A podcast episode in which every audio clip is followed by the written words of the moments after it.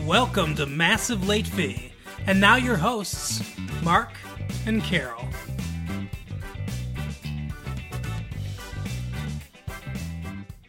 Hello, everyone. Welcome back to Massive Late Fee. It is April 2nd, 1994. I am Mark. With me, as always, is my co-host, Carol. How you doing, Carol? What's up? So we've had a good week here at Massive Late Fee. Uh, some interesting news in the news today. As you know, I have that subscription to the Los Angeles Times. Tell us, what did you find? Uh, Christie Brinkley was injured in a helicopter crash oh my gosh. over the you know the late this or early this weekend.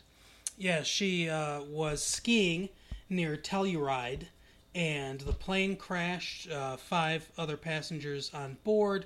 They were stranded on the top of a mountain for five hours Ooh. in windy, snowy conditions. Yikes. Uh, but they were rescued, and uh, everyone only suffered minor injuries. You know, I hate flying. You know, Yeah, I you, know. you know that. Uh, but I have to say, this the helicopter flying seems like it's maybe safer.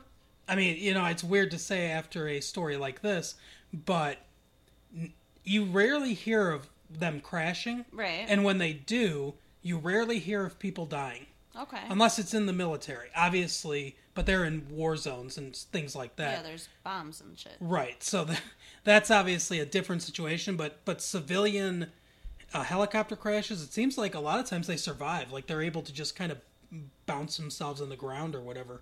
Huh, I wonder why. Maybe helicopters don't fly as high, or I think that's probably part of it. Yeah. So they're not they're not falling as far. So maybe we'll buy a helicopter one day and and travel to Europe like you always want to go. Okay. I don't know if a helicopter has enough fuel to make it across the Atlantic, but Probably not. Uh, so, also in the news, Star Trek: The Next Generation, as everybody knows, uh, ended on Friday. Very, uh, you know, interesting show. I've always enjoyed the show, My mom is still in a fetal position, crying because of this. but good news. Uh, as uh, I read, it's sort of it's not even necessarily bittersweet the the ending because they are beginning they've already begun working on Star Trek Generations the the movie's going to be called which uh, apparently Paramount has decided they're now going to to start the movie franchise for the next generation cast. So they'll still be together, still on the big screen. I guess William Shatner has a role in this movie. They talked about how he was sort of dressed up as the as you know his old character, uh, Captain Kirk, on the next lot over as they were filming the end of Generations, er, er, uh, and the the next generation. Interesting. And also, the, you know, they, they mentioned a little bit about Deep Space Nine, which I know is getting pretty popular. It's well, uh, you know, popular for a Star Trek show. None of them are enormously popular, but you know they have their place for sure. And it's in that's in its second season now. Cool. But also interestingly, they are starting another Star Trek series called Star Trek Voyager. And this one apparently is they're going to be in some far flung area of the galaxy. I think maybe trying to get home. But the big rumor is the captain is going to be a woman. oh, interesting. So, you know, Rick Berman, who is overseeing things for Paramount, is not saying, but that's the uh, that's the rumor. So they, they have a a forty page treatment, I guess, and a, a show Bible that they're that they want to go by, and they're gonna they're gonna pump that one out too. You know, Paramount wants to to kind of take over the world. So the last bit of news is, as many of you may have saw on David Letterman, Madonna had a very interesting, very interesting appearance on there where she seemed to flirt with David Letterman at times, smoked a cigar, uh, said the F word 13 times. Wow. People from the Letterman show, or I guess it was speculated, had said that she wouldn't be let back on. And uh, one of the producers was talking about how, well, you know, we might let her back on not to do you know that kind of thing. But Letterman obviously is famous for being sort of a, pro- a provocateur, Okay. and he asked her a lot about past boyfriends and people she dated, and you know sorted things from her past that are hot button issues. So Right. it, but it was an incredibly amusing interview. I'll say that much. But yeah, the uh, the censors were working overtime on that. so speaking of TV, uh, this week I watched an episode of Seinfeld, fifth season. Uh, at the beginning, people didn't really gravitate towards this show. I noticed. I didn't even. I wasn't. I'll, I'll be the first to admit I was not the first on the bandwagon of Seinfeld and his show. I missed several of the original episodes. I don't even know if I saw any of season one. I've seen most of them, I think, on reruns at this point, but I didn't see all of them when they first came out. And, but now it seems like you know it's definitely a big, popular, huge show for oh NBC. yeah. It's it's a great show. So a lot of times we try to focus on shows maybe you haven't seen or you know shows we think you should check out. So it's a little bit different of a case this time. But you know, spring break is here. Spring is in the air in Michigan, and there are a lot of shows that are off now. Yup. It's difficult They to find expect them. us to be outside, like doing stuff instead of sitting in front of the TV. What the hell? So, uh, I watched an episode of Seinfeld called, I believe it's called The Wife. Yeah, The Wife. And uh, a attractive, you know, dark-haired woman was on the show playing Jerry's girlfriend, who uses, who pretends that she's his wife so they can get a discount at the dry cleaners. What? She's played by a woman named Courteney Cox, the one that was in that Pet Detective movie. Oh, okay. She was she that's her. She was on it. Yeah, okay, I remember her. So she they they start they start they start arguing and quibbling like an actual married couple. Something I hope that we don't do when we get married one day. I don't know, we already do. But last week, like you said, you know, you don't think that uh, we're going to get married. That's what you said. I didn't say I don't think we're gonna get married. I just said I think that we're a little young to be talking about it. Well, you don't. You don't ever think about it ever, huh? I didn't say I don't think about it. I just said I don't think we should be talking about it right now. Okay. Anyway, so they start arguing and everything, and it basically it ends to the the dissolu- it, or it begets the disillusionment of their relationship. Okay.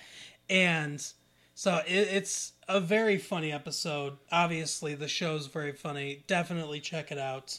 Seinfeld, Thursday nights, NBC. You know where to go. And uh, the show that I watched this week was 90210. Um, it was You're really on that 90210, aren't you? eh, for now. We'll see what else catches my attention, but yeah. Um, I don't know how I felt about this episode though. It was a little different. Um, it took place half in real time and then half in the 60s because Brenda found a woman's diary. Half in real time, you mean half half now, or Right. or half as in each minute of the show is a minute of real time. I mean, part of the show took place in the 60s and part of the show took place in the 90s. Oh, okay. Okay. Because I was just thinking about how interesting it would be to have a show filmed in real time. Like you could take a 24 hour period, and every hour of the show is an hour in real life, and you have 24 episodes in the season, 24 hours. That sounds terrible. I, I think it's a good idea. That sounds so boring. Think about how much time you spend during the day not doing anything important or exciting. All right. Well, I guess I guess you got me there. So we won't we won't we won't pitch that show idea. Okay. Now, she found a diary in her um, window ledge. Like, she has one of those, like, you know, you can sit in it kind of windows. Brenda's the Shannen Doherty. Yes. What do they call those? Bay windows or something? I guess.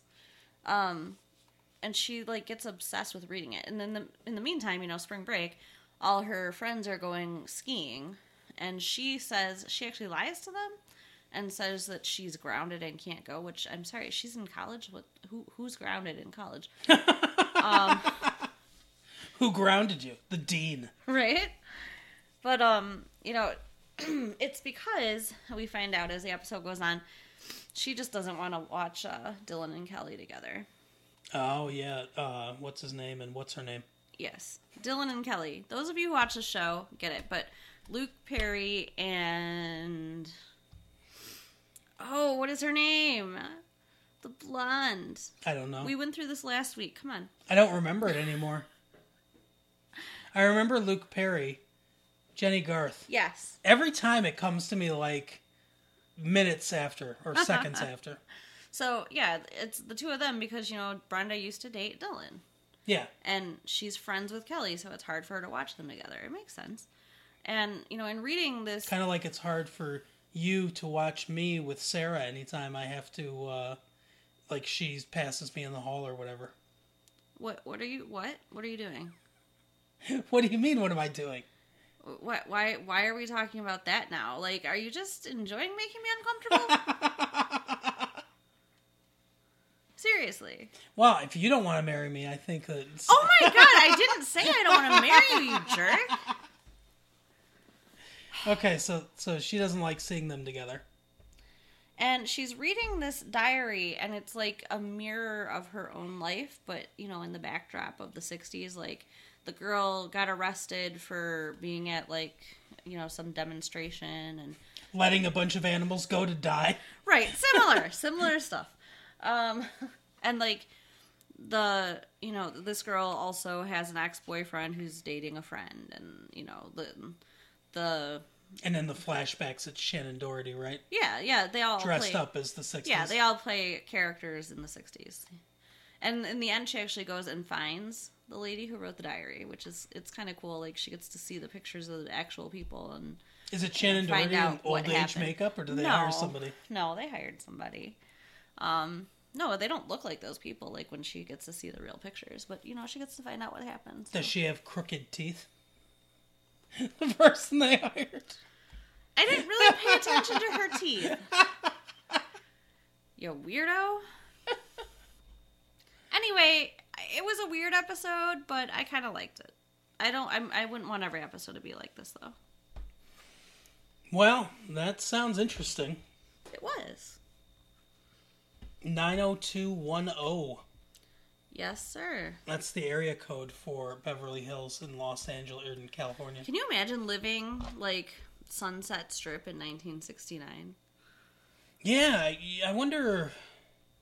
Man, buying property there would have been great. Yeah. How much money Right?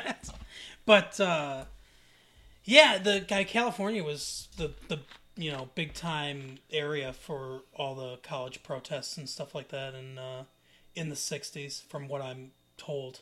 Obviously, we weren't alive then. Apparently, also a lot of you know acid and pot. Yeah, well, you can find that now if you look. Yeah, no, I don't think as readily. I don't know. I mean, maybe not the acid, but not saying it doesn't exist, but people aren't doing it on the school lawn if any police get a hold of this tape, we don't do drugs. at all. We're straight edge, Very. I don't even know what liquor tastes like. right? Yeah, me either. so, the movie that we saw today, I won. I picked. It was awesome. It was a chick flick. Yes. well, she won, and that the, ends her factual statements. Well, I was not going to take away the reveal from you. But it is four weddings and a funeral. Yes. which lives up to its name because there are four weddings and one funeral in this film. A British film from Richard Curtis, who I'm unfamiliar with, but it stars uh, a lot of people I've never seen in my life. Pretty much everybody. I am familiar with one person that's in this movie that we'll get to later, but the lead of this movie is a British actor named Hugh Grant, who's done some things here and there. Uh, the what was it? It's the Merchant Ivory film, The Remains of the Day, was nominated at the Academy Awards, which we talked about last week. Uh huh. He has a small role in that. Okay. And he's done other things in England. He's worked in the theater, he's done TV shows and other stuff in England. From what I gather, none of which I have seen, I don't think pretty much anyone in America really has. So this is kind of their first look at this dude. And Andie MacDowell, who's been in a few other movies that I've seen.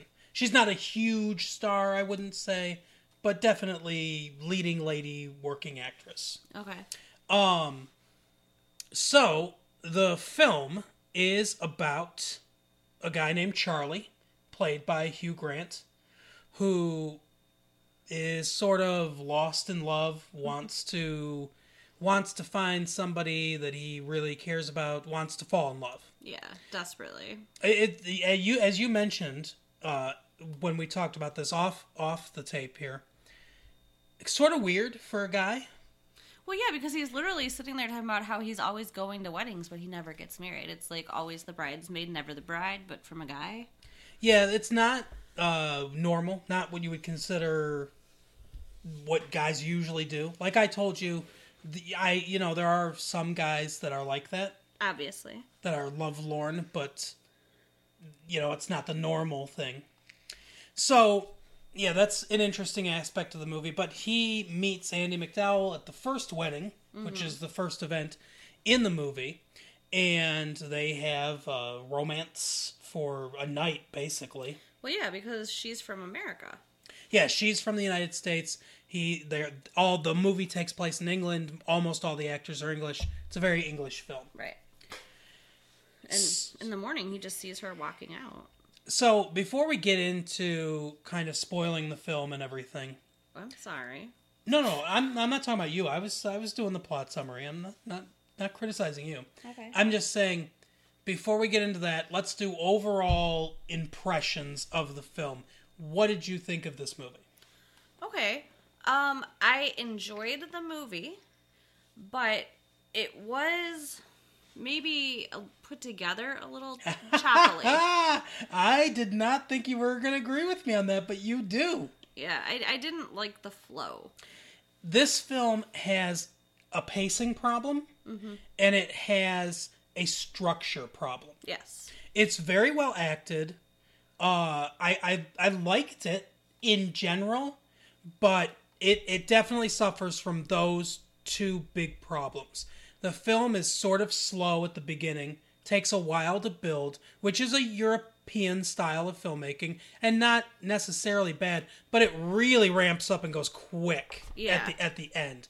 It, it the ending almost feels rushed because not the very ending, but the the last third of the film almost feels like we got to get through this and the, you know we got to go we got to go to these different things and, and so i have a problem with that and the structure problem that i have is that this is a whole friend group Uh huh. and the friend group is integral to both to both all the weddings and the one funeral mm-hmm. but i never felt like we got to know them Yeah. the film hyper focuses on on Hugh Grant's character Charlie, which is fine in some traditional narratives, but I didn't feel emotional connections with the other characters. right.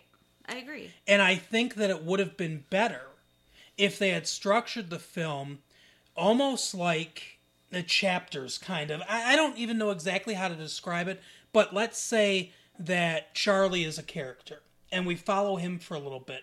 Then we switch com- point, perspective and point of view completely to one of his friends, Fiona, or, or somebody else. Right. There are things revealed about these friend groups, or that this group, the group of friends, a, as the movie goes on, that would have been more shocking and more emotionally meaningful had we known about them or seen them early. Right. Some of the stuff just comes out of nowhere. I mean, like when one of them actually dies, I felt nothing, Exactly. and that's bad. and it, there that should have been a big emotional scene and the funeral in the four weddings and a funeral should have been a big emotional scene and Mm-hmm. it really wasn't And like, remember how how you were kind of like, oh, they're together. Like Yeah. when we were watching, these two guys were together Yes. and we had no idea. and they don't even and maybe that's the day and age that we're living in where they didn't feel comfortable enough to flat out say it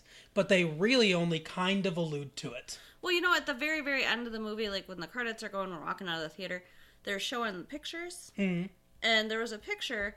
the The guy that did not die from the couple is with another guy, getting a kiss on the cheek and like snuggling up. So I, I, really, I really think it, it's pretty much said there. yeah But yeah, I mean, it's never overt through the film that they're homosexuals. and you know their the so their relationship everything about it it's just doesn't it doesn't emotionally connect because we don't get to know them. So if they you know like i said if they take charlie and they kind of go through a little bit of time with him and then the movie flips over to say the guy that died and his uh, boyfriend husband whatever you want to call him uh, into their thing and we get to know oh they're together and here's a little bit of, of their personality and character development. And then we see fiona uh, one of the women in the group and we and we say oh we see her development a little bit Mm-hmm. and we kind of get to know what she's after and what she wants and and then they all blend together you know what i mean they, Yeah. they kind of all i think the best way to structure this film would have been to see their lives outside of the weddings and the funeral It So- would have been too long, maybe though. I, I think you could have done it though. I think you could have done it to where you see them and develop their personalities outside of these events, and then they blend together at these events, and then we can see them all interacting with each other, Yeah. and then they go their separate ways again. And you you could have made it that a, a lot of this could have been cut out. A lot of the things could have been cut out, and and this stuff could have been inserted in its place. I think. and and I think it almost throws it off even more that every single part of the movie, it's like you know the first wedding is at this time, and then it's three months later it's the second wedding. Like they they mark it like that, right? Yeah. But then there's just a one month later, and they do something that's not at a wedding, and it's the only thing that they do Yeah. that's not an event. And it kind of feels like what what was that in there for then? Like It, yeah, it, it's disjointed. The, Yes. the film is disjointed.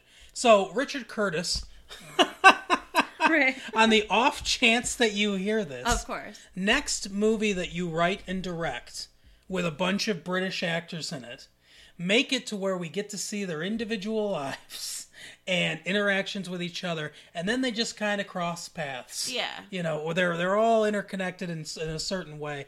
That's a better way to structure this kind of movie that you're trying to do. For sure. But it wasn't bad. No, I really, I mean, I enjoyed it. It just definitely could have been done better. So we'll go through the the structure. You can help me, or not, we'll go through the plot. You can kind of help me with this. Okay. So he eats, he meets Andie MacDowell at this wedding, Mm-hmm. told by Fiona. I think it's Fiona that says it that she's a slut and she's American. You Mm-hmm. And she is. you get a bit of an inkling that Fiona might have a thing for him, but you but it's so early in the movie you don't know enough about the relationships or anything to for that to really pay off Right. the way they want it to. But anyway, so she says that he still kind of pursues her. She's she's staying at some hotel. Kind of pursues her. He hops out of a moving vehicle. Well, okay, I mean, he got them to stop, but shit. To go to the hotel she's staying at. Yeah, he one of the friends is apparently the seventh richest person in England, and he has a castle, and they were all going to stay there after this wedding.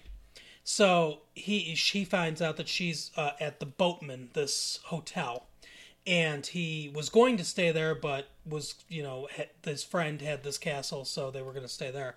So he changed his plans. So he changes his plans again and goes to the Boatman to stay there since she's there. Right. He comes down. It's a pretty funny scene Oh, yeah. where she's sitting there uh, in the chair. There's a little like lounge area uh, in the lobby of the hotel, and there's someone serving drinks Right? and cigars. I want to stay there. That's pretty cool. no kidding. But We're staying in the wrong places. so she, well, we don't. Why would we be going to hotels? Mom. I never ever went to a hotel with him. Never.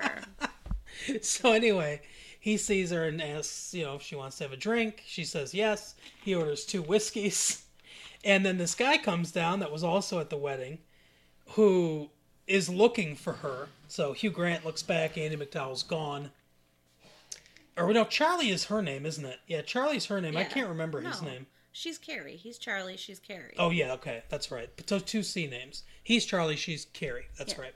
Okay. So anyway, he looks. Carrie's gone. He's like, "Where did she go?"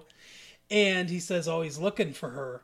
The the yeah, one he's guy. asking about her. He's very boorish, uh, drunk, and obviously his advances are not wanted.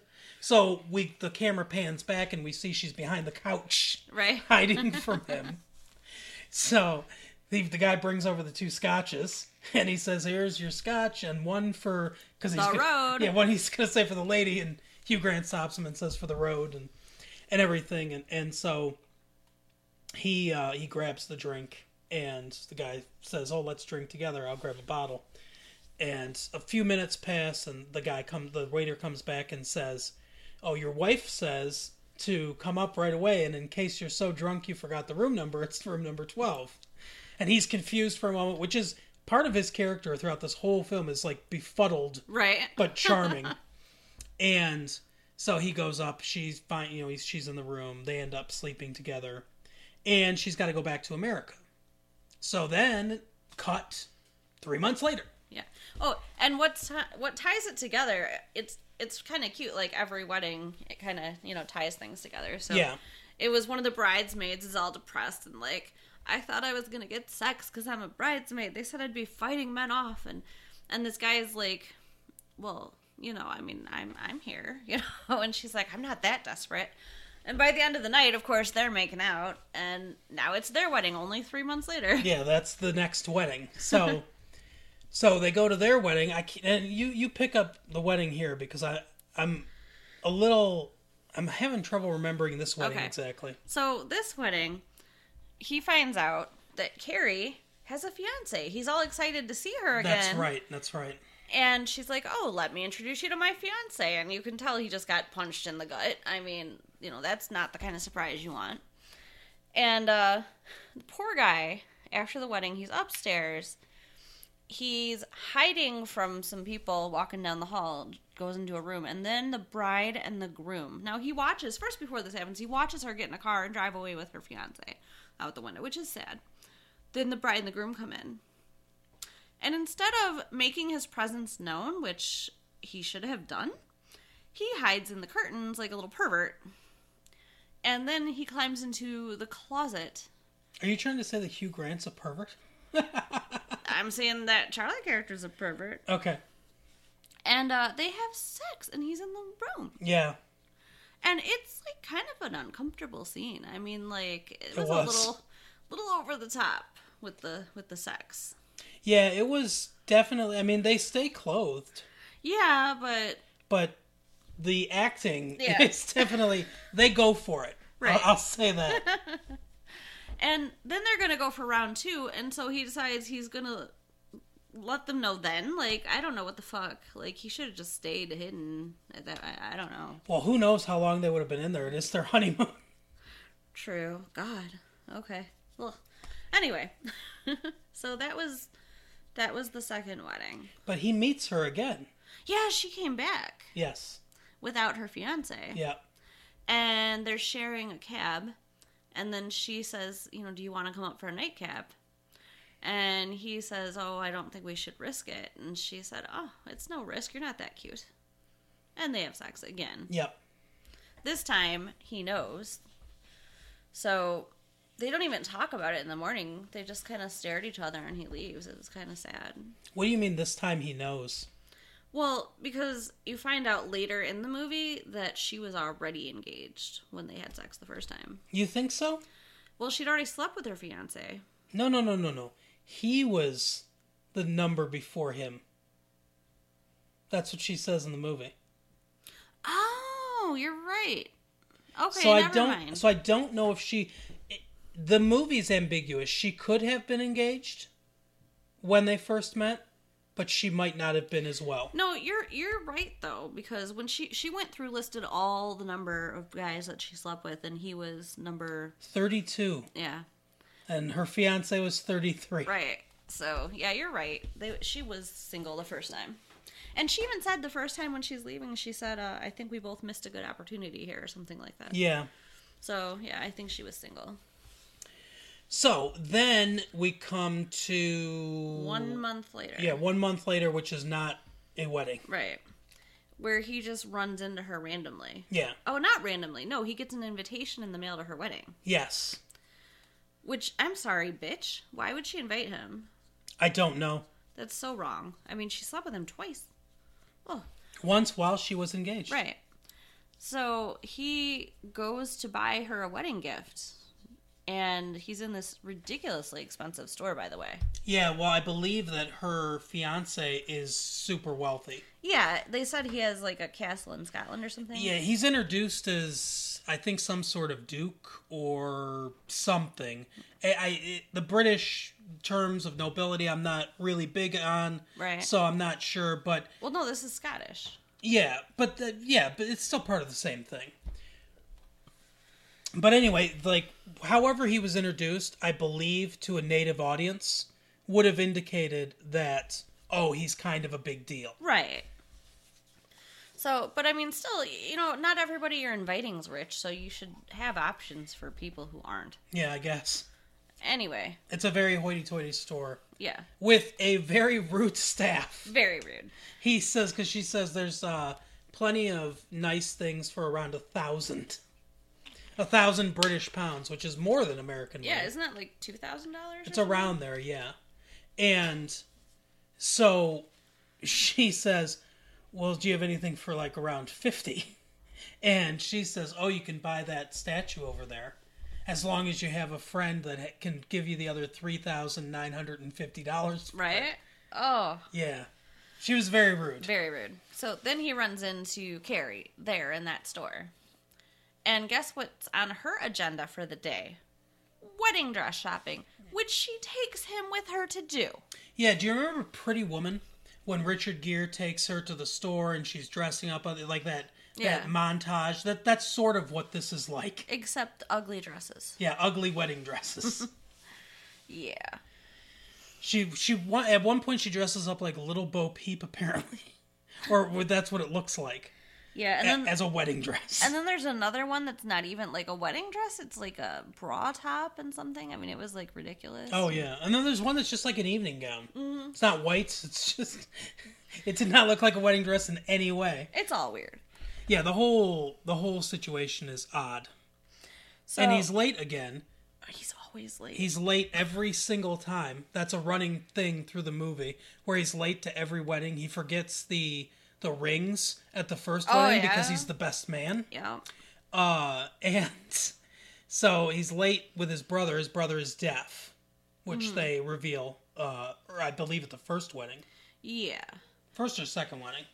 Oh, I don't remember which wedding. I think it might have been the second wedding when um the one girl says that he's like you know a dish, and then she was talking to one of the guys, and he's like, "Oh, I always thought so." Mm-hmm. But you know he he can't. And then she's learning sign language. Yeah. She ends up learning sign language and knowing it for the next time they meet each other. Which is super cute. Yeah, it's very that's a very cute. That doesn't go. I believe they start dating, but they don't get married or anything. Well, again, the pictures at the end of the movie that I think you were not paying attention to. no, I was getting out as fast as I could. Yeah. Um. They they they ended up together. Okay, that's good. They all ended up with somebody. Oh yeah, And then oh, but there's all these pictures of people getting married. Mm-hmm. Oh, never mind. I'm jumping ahead. okay, Continue. sure. So then we go to the third wedding. Wait, wait. You're missing something very important here. What am I missing? So he's late to meet his brother. Oh yeah, okay. He gets there. He's going in, and then he just turns around and runs out. He says, "Fuck it," and he takes off after her and tells her that he thinks he's falling in love with her. Yeah, And she just says, "What? You're lovely," and gives him a kiss on the cheek. yeah. Yeah. So okay, that that that's important. So then we go to the third wedding, which is her wedding. Yeah. Carrie's wedding to the Scottish guy in Scotland. Yeah. He goes all the way to Scotland to watch her marry some other asshole. Yeah, very weird. Uh, I don't know exactly how far away Scotland is from where they are because they don't make it 100% clear where they are. Again, this is another thing that probably native viewers could see, like, oh, that building, you know, I, they're in London or, or whatever. Um, but we don't know exactly where they are. Assuming they're London adjacent, at least around that area Right. of the realm, as they say. Scotland is, for those of you that don't know, uh, at the northern end of the island, the very northern end of the island, towards kind of the uh, the east side, northern part of the Isle. Uh, and so it's it's not a huge distance, but it's distance. If mm-hmm. if they're if they're driving it, it would take them a day, I would assume, to get there. I don't know exactly how far it is by car from London to to anywhere in Scotland, but you know, it's I would assume it's it's equivalent to us driving to say Nevada or you know around there. Maybe not. Nevada May- took, took- maybe not takes quite. days, not Yeah, maybe not quite that far. Maybe more like uh, Iowa, Nebraska, in that in that area, um, Oklahoma, Okay. around there probably. That's my best guess. Just eyeballing a map. It's it's not close. Yeah, it's you gotta you gotta tr- you gotta travel to get there. Right. I mean, you've got to go through some kind of uh, inconvenience, and I don't know why anyone would inconvenience themselves to watch someone they think they might be falling in love with marry someone else. But they, they do, Yes. and it's a grand affair and everything. And during the ceremony, uh, one of their friends, this big jolly guy that's the life of the party at all these uh, weddings, ends up suffering a heart attack and he dies. Yep. And you know during the speeches at the reception after the wedding. And so you know he, you see Hugh Grant tell one of the guys, and it's you know it's supposed to be emotional. It's not. It really isn't. It kind of fall that moment really falls flat. Yeah. So the next event is his funeral, Yeah. which all the friends are there. Obviously, Carrie's there, I believe. Yes. Yeah. They're everybody that we're supposed to see from throughout the movies there. Uh, is this the point where Duckface makes her first appearance? No, Duckface has been around. She was. Is this where she? This isn't where she breaks down though. I think she broke down at the second wedding. Okay, so during the second wedding, she had dated Hugh Grant at one point, and Mm-hmm. she starts to like, she starts to basically turn into a psychopath. Yeah, I mean, she's just like blubbering all over him and talking about like, oh, the way you used to like. This is the only thing I remember is the way you used to look at me, and it turns out you were just trying to figure out the quickest way to get out of the relationship, or you know. Yeah, it was it was quite a scene. Yeah. But so the funeral, I know that the speech that they give and everything. Then the probably the most important thing happens after, when they're by the waterside, and it's the rich guy and Hugh Grant, mm-hmm. and they're talking, and he says that he admires about the rich guy that he's so confident that he'll find love when you know he's like what if it never happens what if what if you already met the person that you're supposed to be with and they're with somebody else and he says that he doesn't really believe in that the th- as he calls the thunderbolt thing Yep. And that you know eventually he'll just settle down with somebody and that's sort of his plan. And at first hugh grant's arguing and he says don't you think that this if this funeral's taught us anything it's that you know people should look for the kind of love that these two guys had for each other which is when we first Go. Oh, that you know Well, figure it out during the funeral, even though they said his best friend when they called him up, that's Yeah. another thing. that's like, what they categorized him as Yeah, yeah, his, his best friend's going to say a few words, and then he reads that poem.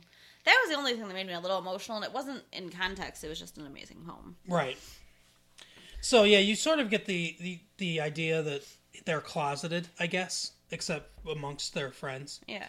but so he says you know don't you think given what we just saw that that uh you know you should go for true love and then hugh grant kind of changes course and he says well maybe you're right maybe you know true love's overrated mm-hmm. kind of like he's just gonna settle Right. so in the next wedding you see what are we skipping something No.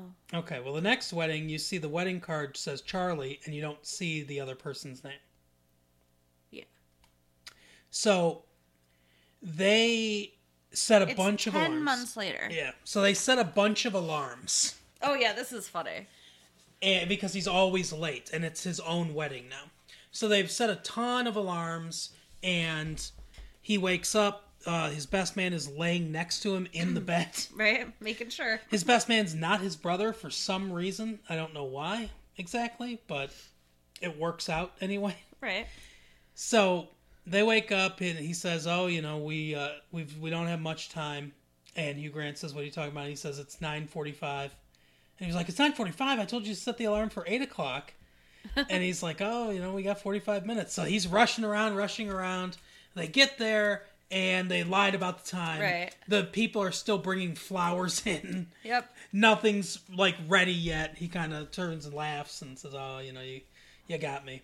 And then that's when we learn that his bride to be is Duckface, Yeah. His ex girlfriend. which is what Fiona calls him. Oh, and we also learned that Fiona loves Hugh Grant's character. Yes. has always loved him since the first moment they met and wants to be with him. I guess he doesn't want to be with her. Yeah, they don't even like he Be- doesn't even really respond. Yeah, he doesn't really respond, and that is never paid off in any way. Yeah. So, uh, uh, Carrie comes to the wedding. Yeah, so uh, they're sadistic people. Oh yeah, because he other. invited her. Yeah. And um, as soon as he sees her, he is all flustered because she tells him that she's no longer with her husband. In 10 months, 10 months their their marriage broke. They're separated. I think maybe she was a gold digger. She just wanted some money. you think so? I don't know. But uh, I think it's plot convenience to get her to live in England now. but anyway, so yeah, they're not together anymore. So now he doesn't know what to do. Now the wedding's that everyone's there. The wedding's paid for. This is the day, and he doesn't know that he wants to marry her. Also, we get another payoff of something. The rich guy is one of the ushers asking people, bride or groom, you know, which side are you on? And he sees this girl, and they just stare at each other. You can tell they're like dumbstruck. It's that love at first sight thing. Right. They hit us over the head by him saying Thunderbolts time or whatever, whatever he says. Serious Thunderbolts or something like that Yeah. you don't really need to say that, but Yeah, They it was do. it was obvious. so he's fallen in love now as well. Um, so Charlie goes into an antechamber, says bugger a bunch of times, which apparently is a really bad thing to say in a church, I guess. He apologized to God first. Yeah. The priest comes out and says, uh, you know, can I help you? and he says, oh, I'm just, uh, I'm just doing vocal exercises because it's a big church. Anyway, so the other groomsmen come in and he reveals to them what he's thinking. That he is not sure if he wants to marry Duckface, whose name I can't remember off the top of my head other than what they that Fiona calls her. And they don't know what to do. Uh, his brother says there are three options. You can go through with it. You can go out there and tell everyone that it's off and to go home. And I can't think of a third option. Right. And oh sorry. No, And then you know, and then um he he decides to go through with it and he goes out there. And just when they ask if anyone um, you know, is going to object as a reason that they shouldn't be joined, his brother, who can't speak, speaks up. he is using sign language and asks him to interpret. What did you think of the brother's solution to the problem? Well, it took he did it for him. It took the responsibility off of him. He Yeah. made the decision for him. But do you think it was the best way to go about it? No, I mean, I, I mean, yeah, he he should probably have dealt with it sooner. But whatever, he saved him. So he interprets, says all the things that he's saying, where he basically says, I don't think that the groom is sure about the marriage and that he might love somebody else. Right? And the priest, the priest seems offended by this. Yes. Because he's like, well, do you? Do you, Charlie? Do you love somebody else? And earlier, when he had been talking to uh, Carrie's Carrie, she had said, "Oh, you'll get through it. Just anything that anybody asks you, you answer, I do."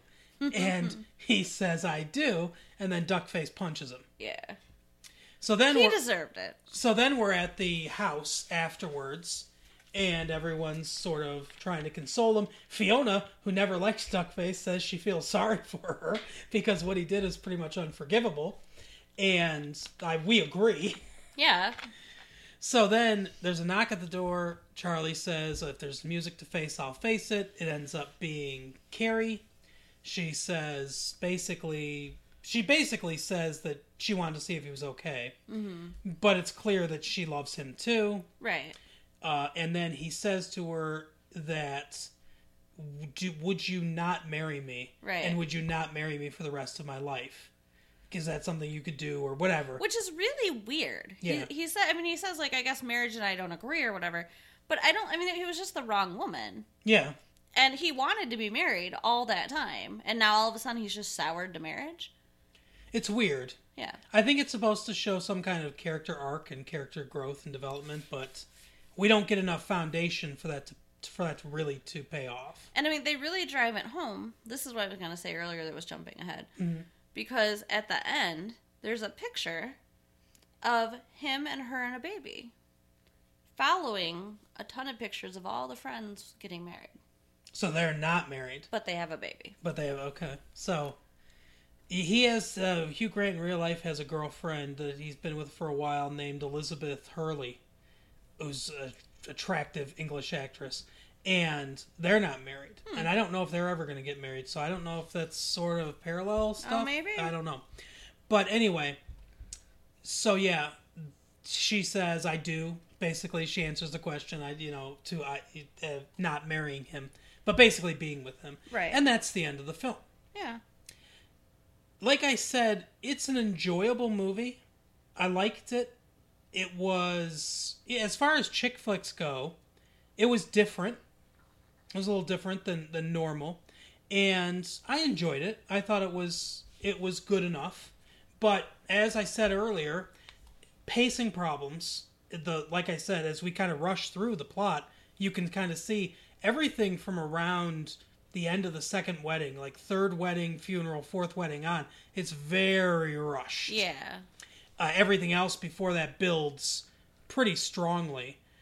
But yeah, that, so the film has a pacing problem in that way, and the structure problem. I, I just we don't know enough about the homosexual relationship, the homosexual couple. We don't the, his his uh, the surviving member of that couple. I don't know anything about him, Right. other than he was with that guy. Yeah. That's re- that's the only character information I really have of him. I can't even remember his name. And Fiona, you know, the, she was in love with him. If we had seen her pining for him, if we had seen things from her point of view and maybe her interactions, like you just you just show her on a date or something like that, and uh, Hugh Grant's character comes in. Maybe he's on a date with somebody else, or maybe it's a time where he had seen Carrie and they they had gone out to have something or whatever and you kind of see her wistfully look over and the the the boring conversation from the guy she's with sort of fades into the background Right. as she's staring at him and we get an inkling of she's never going to be happy in a relationship because she loves him Well, I mean, she's said over and over she's never going to be happy in a relationship because she loves someone who doesn't fancy her back. Yeah, and then we get to see her character growth. And so at the end of the movie, when she's open to being with someone after he's with Charlie, that's character payoff. Carrie. Yeah, or yeah, after he's with Carrie, that's character payoff then. Right. So that would be like I'm saying about the structure. That would be a way to structure the movie better, and then we get more emotional weight to each of these characters. Yeah. The only actor that I know from this movie, as I, I teased earlier, is a guy that's in one scene very briefly in the first wedding and performs the second wedding Oh, yeah. hilariously. His name is Rowan Atkinson. Uh, he plays a character called Mr. Bean that is uh, been on British television show, but I know him because we're lucky enough to occasionally get the BBC here uh, from our Canadian neighbors Right. in Michigan. I saw him on a show called Blackadder uh, that was on a little while ago, a few years ago. Brilliant, brilliant show, hilarious show. I don't know where you'd find it. I don't know if it's on tape anywhere. I think you'd have to special order it from a catalog or something, or, or find someone that has it taped or whatever. But if you can find find Blackadder, check it out. Rowan Atkinson is a comic genius from different just and different things. He can do slapstick and silly stuff, completely serious, very dry British humor stuff. He runs the full gamut and he is very funny. So he he's plays a very small role in this film, but is is very good in it. Uh, what do you think? Do you, would you have any suggestions, like structure wise? I mean, do you think I'm kind of on the right track with with seeing these characters a little more individually, so that we can get emotional connection and growth from each of them? Yes, but I mean, I don't think that it would necessarily. I think the movie would not tell the same story because it would turn into like a four-hour movie if they did I, um, I by think you- doing that. I think you could do it without making it a four-hour movie. I think you could cut out some of the. What you'd have to do is cut out some of the the Carrie Charlie stuff. But you- I like the Carrie Charlie stuff. I do too, but you'd have to you'd you'd have to isolate more their their encounters specifically, like um, with you know the the two times they sleep together, the meeting his fiance and stuff like that. Um, you know, you'd have to it'd be like just a few moments, and you could still make that the centerpiece of the film. You just cut out a little more of this. There, there's a lot of extraneous stuff uh, from the weddings I and guess. things like that that you could cut out. Uh, there, there is one thing that's set up that's paid off kind of nicely in the last wedding, where in every wedding we hear them say, "If anyone objects to this wedding, speak now." And then, of course, at the last wedding, someone does speak up. The deaf guy, Right. quote unquote, speaks up. So that does get paid off, is that we hear that every single time. So we kind of are prepared for that being uh, an eventuality. That's one of those things where if you see it and then you see the problem in the last wedding where he's not sure he wants to marry him, you can say, "Oh, someone could object," you know. Yeah. Uh, so that that's kind of a nice setup and payoff for that. Yeah, Overall, I think it was a decent movie. Yeah, it's it's a cute film. It's doing pretty well at the box office. I think it was projected to be number five, something like that.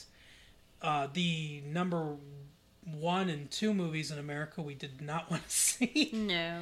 There's uh, D2, The Mighty Ducks, and I would have liked to have seen Major League 2, but Carol did not see Major League 1 and does not care about Charlie Sheen or baseball. Well, it's not that I don't care about Charlie Sheen. I, I really don't care about baseball. Yeah, she's not a big baseball person. So, Major League, the original, was hilarious. I don't know what the sequel's going to be like because we have obviously we haven't seen it yet. I don't know. Maybe we'll watch it next week. Maybe that'll be my pick. I don't know. Uh. We'll see. But we will end this week as we end every week with our blockbuster picks of the week. This week, well, you go first with yours because I have a little more to say about mine. I think.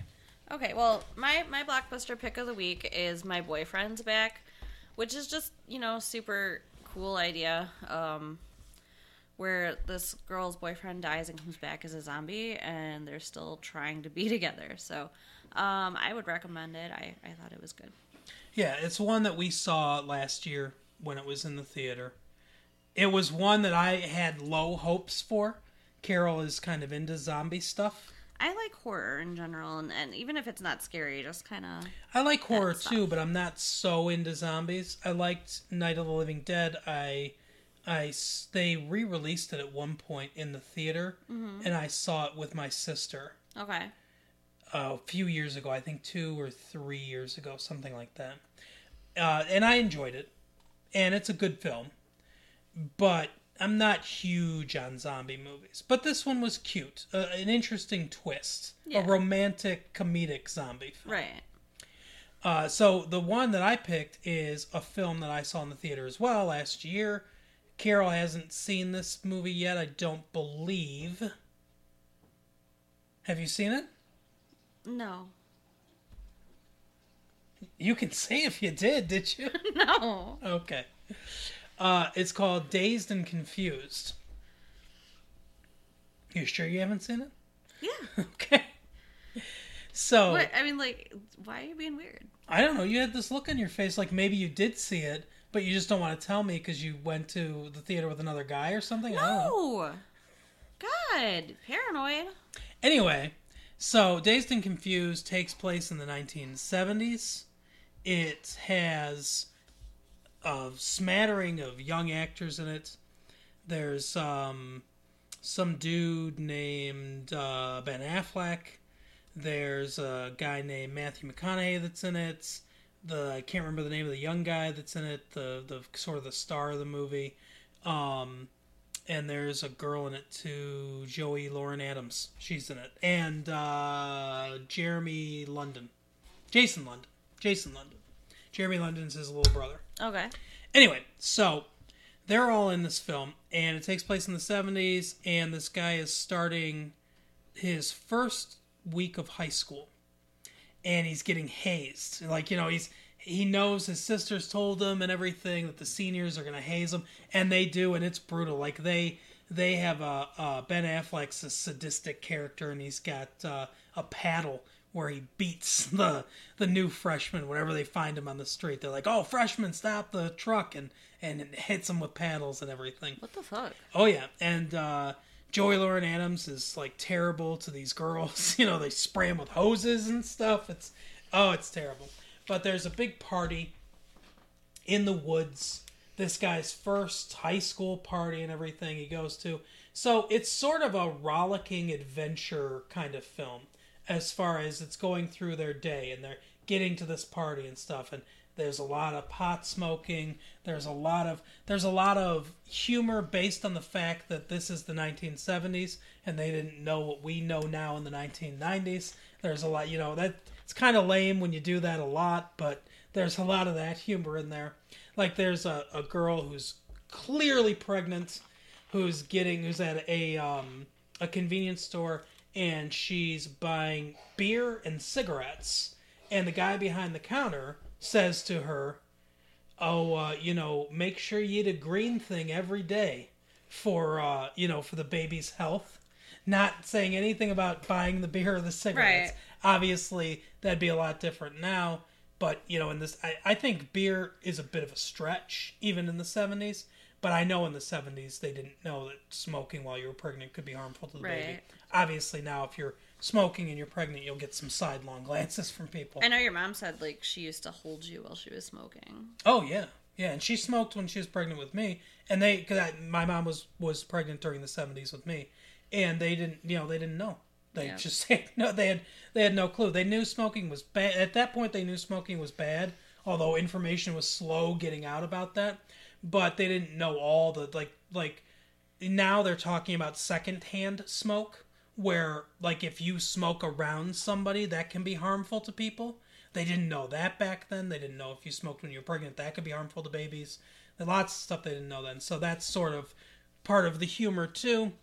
But it's a very funny film and it's you know it, it has some 90s sensibilities to it but the i think the the era that we're living in right now in the 90s is there's a i don't know if it's if i would say a cynical edge it's different than the 70s the 70s were freer a little more relaxed i think about things and i think that's Obviously, if you're pregnant and drinking beer and smoking cigarettes, Right. But I think that's why they were I think that's why this film takes place in the 70s to capture sort of that aesthetic Okay. of being, you know, relaxed and everything. But it's a very it's a very good film, very funny film. And one I would definitely recommend. And and the uh the Hyde, I think no, no, what's his name? Clyde? I can't remember his name. The character that Matthew McConaughey plays. I have no idea. I never saw the movie. He is uh he is a creep. the biggest there's one point in the movie where he says, That's what I like about these high school girls. I keep getting older and they stay the same age. Ew. Yeah. So, but it's a very good, it's a very funny film. Check it out at Blockbuster now. Alrighty. So that is our show for the week. Thank you for listening to our show. Uh, as always, if you want to uh, donate to the show, you can put some money in Carol's locker in an envelope. If you have anything to say to us about the show, you can put some uh, feedback in my locker. Pass these these tapes around. Let everyone hear it. Tell a friend. Give them the the tape and say, "Hey, this is a a show called Massive Late Fee that these two people do, and they talk about movies, and you should definitely listen to it. It's all the best of the '90s." so uh, yeah, really hype us up. We appreciate that. All right, have a good week, everybody. Yep. Thank you. Bye.